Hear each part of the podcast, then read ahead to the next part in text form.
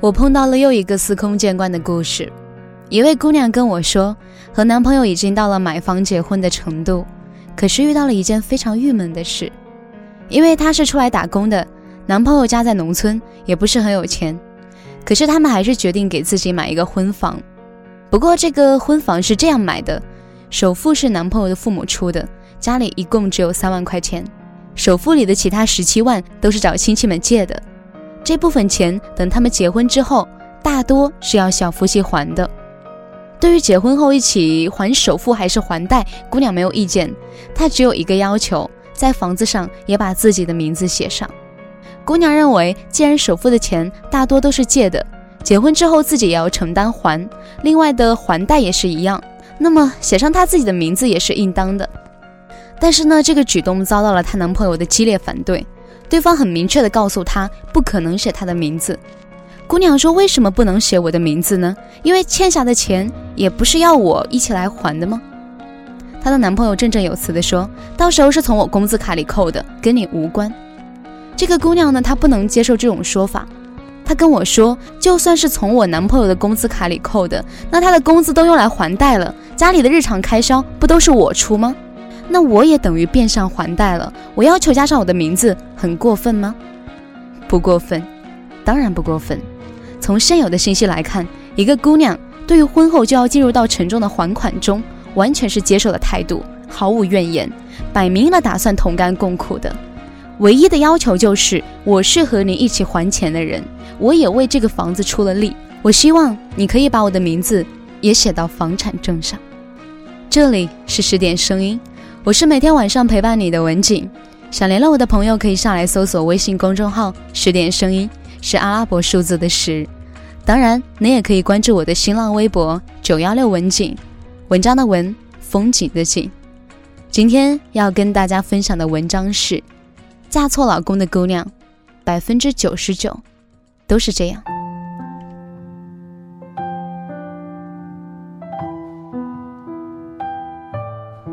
我相信，在大多数三观正常的人中，都会认为这个要求合情合理。但是这个姑娘苦恼地跟我说：“是啊，我也觉得我的要求不过分，很合理。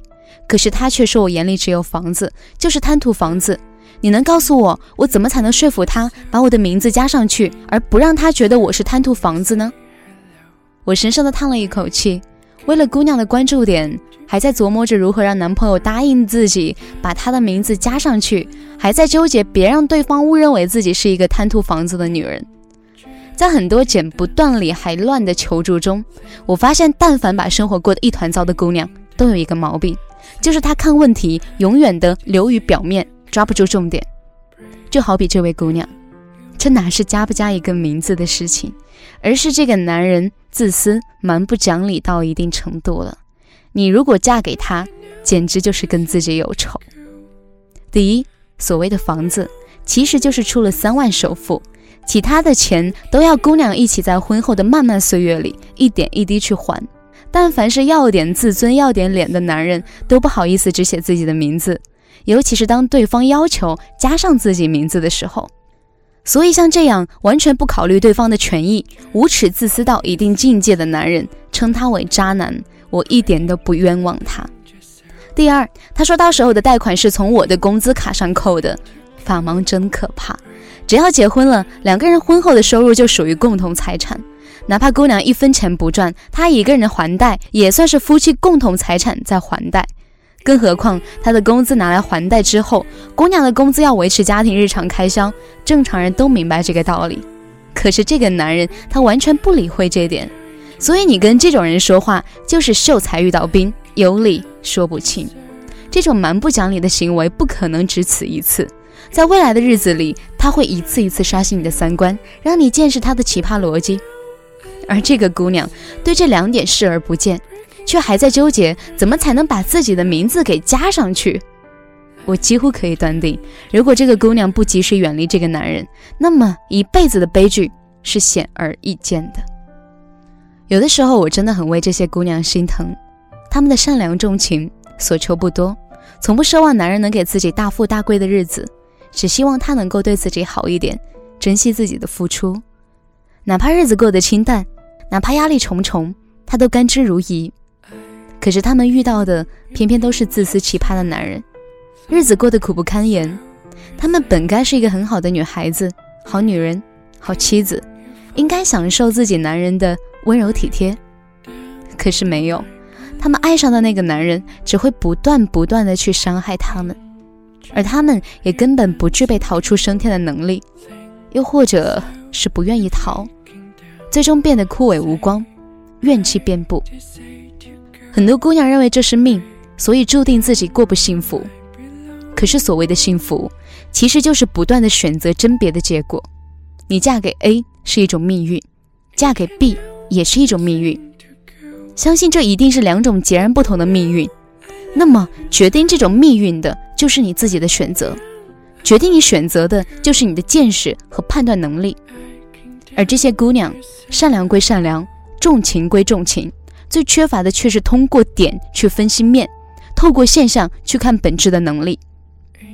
对于他们而言，一件事就只是一件事，一个问题就只是一个问题，却从来不去思考这些事情、这些问题的背后隐藏着是怎么样的深层问题。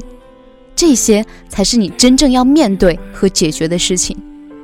当一个男人因为父母反对要和你分手或者冷淡的时候，你关注的点不应该是如何使他父母同意。而是应该明白这件事，起码可以反映两个问题：第一，他并没有你以为的那么爱你；第二，这个男人相当的缺乏主见。当一个男人事事只顾自己的感受，只管自己利益的时候，你关注的点不是如何使他对你好一点，而是应该从点点滴滴的小事中明白，这个男人他根本给不了你依靠，他既不能和你共患难，也不能和你同富贵，你只不过是他恰巧遇到愿意让他榨取的。女人而已，有不少的姑娘问我，怎么样能提高自己的见识？怎么样才能避开渣男？很多东西可以意会，却无法言传。就如同从来不曾有人告诉我，怎么样提高自己的见识？那不过是在生活中勤于思考、善于总结、乐于反思所形成的一种能力。这根本不是三言两语可以说得清的。但是，当你遇到问题的时候，如果你愿意自己静下心来，慢慢思考。独立解决，平时多花点时间学习，而不是到处问人。这种能力，我相信你一定会慢慢具备。否则，即使别人帮助你解决了问题，那能力也是人家的，就不是你的。倘若你没有这种能力，很多时候，爱情就跟赌博一样，输赢那就只能看天意了。好的，今天的文章在这里呢，就要跟各位说再见了。如果你还意犹未尽，可以微信搜索公众号“十点声音”，是阿拉伯数字的十。关注后打开历史阅读，就可以收听到更多的精彩内容。不要忘记，我是你们的文景。明晚我们再见，祝你晚安。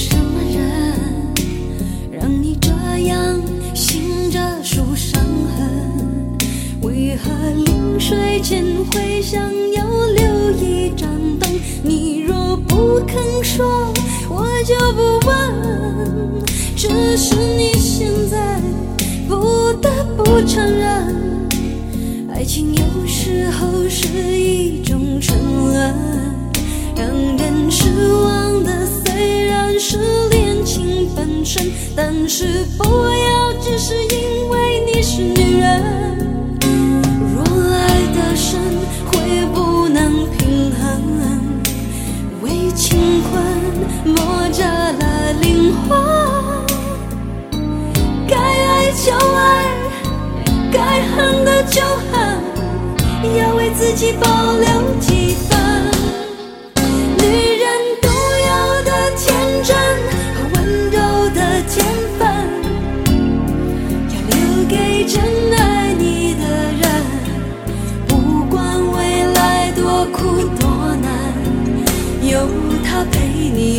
成。